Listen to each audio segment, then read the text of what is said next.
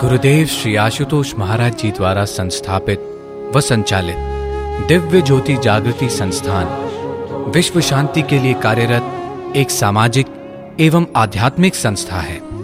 संस्थान की आध्यात्मिक गतिविधियों के अंतर्गत प्रस्तुत है श्रेष्ठ विचारों की श्रृंखला प्रेरणा प्रवाह की कड़ी 136 बोलिए, श्री सतगुरुदेव महाराज जी की जय, सच्चे दरबार की जय। एक छोटी सी बगिया में मनोहारी फूल और कलियाँ खिली हुई थी। तभी वहाँ एक भवरा मंडराता हुआ आया। बैठ गया एक फूल की गोद में और मधुर रस पान करने लगा। रस पीते पीते रहा नहीं गया और बोल उठा, वाह, कितना मधुर रस है। ऐसा सरस फूल तो मैंने कभी नहीं पाया। महिमा सुनकर मधुमक्खियों का झुंड भी वहाँ उड़ा चला आया। रस पीकर वह सभी भी बोल उठी, सच में आनंद आ गया। ठीक कहते हो भवरे भैया, इतने रसीले फूल हमने भी आज तक नहीं चखे।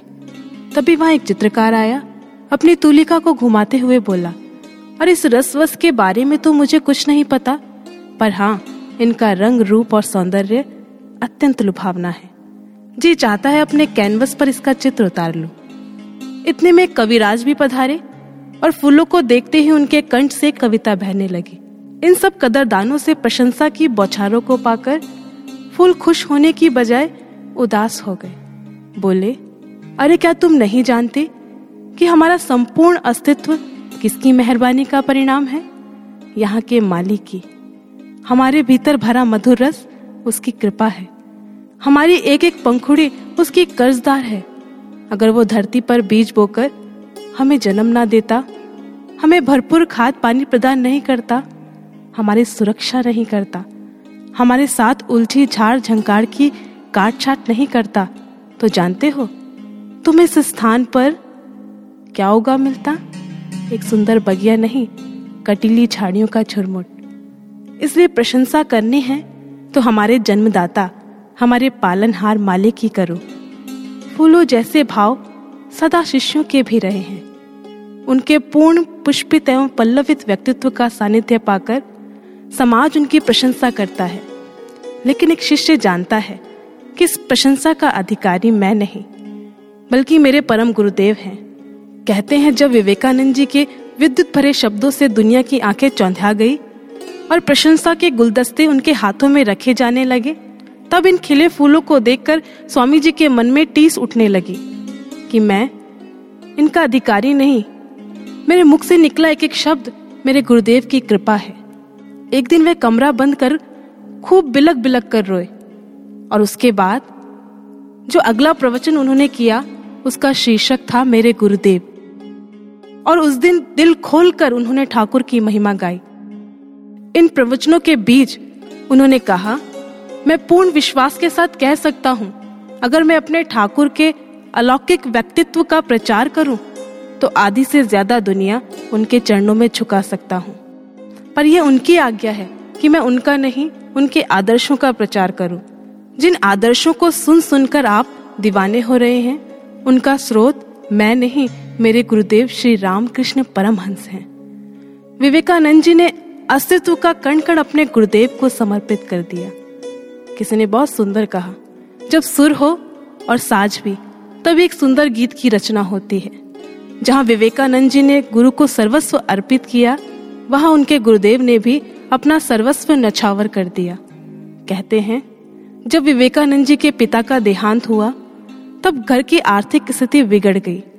ऐसी स्थिति को देख रामकृष्ण परमहंस जी ने अपने एक शिष्य को बुलाया और आग्रह किया, अन्नदा, क्या तुम नरेंद्र के घर पर अन्न की व्यवस्था कर दोगे? शिष्य ने कहा, जी गुरुदेव। परंतु जब यह बात नरेंद्र को पता चली तो उन्हें बहुत ग्लानी हुई। ठाकुर को मेरे कारण किसी के आगे हाथ फैलाने पड़े। ठाकुर के पास जाकर उनसे कहने लगा, क्या आवश्यकता थी उससे मेरे लिए ये सब कहने की? आप मेरे लिए किसी के आगे हाथ फैलाएँ, इससे मुझे ठेस लगती है। नरेंद्र की बात सुनकर गुरुदेव उसका सर सहलाते हुए कहने लगे, नरेंद्र, तेरे लिए तो मैं दर दर भिक्षा मांग सकता हूँ। फिर अन्नदा, वो तो अपना है। नरेंद्र वहीं चरणों में धराशायी हो गया। ऐसा प्रेम पाकर कहने लगा, सच में ठाकुर, आप ही प्रेम करना जानते हैं और प्रेम कर सकते हैं। प्रेम एक तरफा नहीं, बल्कि दोनों तरफ़ से होता है। किसी ने कहा, दोनों और प्रेम पलता है। सकी पतंग तो जलता ही है, दीपक भी जलता है। एक बार, अकबर और बीरबल दोनों एक मार्ग से गुजर रहे थे। मार्ग में दो पक्षी मृत पड़े थे। पास ही गड्ढे में थोड़ा सा पानी भी था। अकबर ने बीरबल से कहा, इनकी मृत्यु कैसे हुई? क्या किसी ने इनका शिकार किया? परंतु ऐसा होता तो इनके शरीर पर तो कोई घाव नहीं दिखाई दे रहा कि किसी बाण से इनकी मृत्यु हुई हो। इनके पास जल भी है तो इसका अर्थ है कि ये प्यास से भी नहीं मरे। फिर इनकी मृत्यु कैसे हुई? बीरबल ने जवाब दिया, जल थोड़ा पर नेह घना, प्रेम के लागे बाण। तूपी तूपी कहत ही निकस गए हैं प्राण। बीरबल ने कहा, इन्हें प्रेम का बाण लगा है। इनके पास जल इतना था कि एक ही तृप्त हो पाता। लेकिन प्रेम इतना था कि यह एक दूसरे को तृप्त होता देखना चाहते थे। और तू पी तू करते हुए इन्होंने अपने प्राणों को त्याग दिया। ऐसा ही सच्चा प्रेम होता है एक सच्चे शिष्य और उसके गुरुदेव के मध्य, कि वह एक दूसरे पर अपना सर्वस्व न्यौछावर करने को आतुर रहते हैं। आज हम स्वयं से प्रश्न करें, क्या ऐसा प्रेम हमारे भीतर पनप पाया?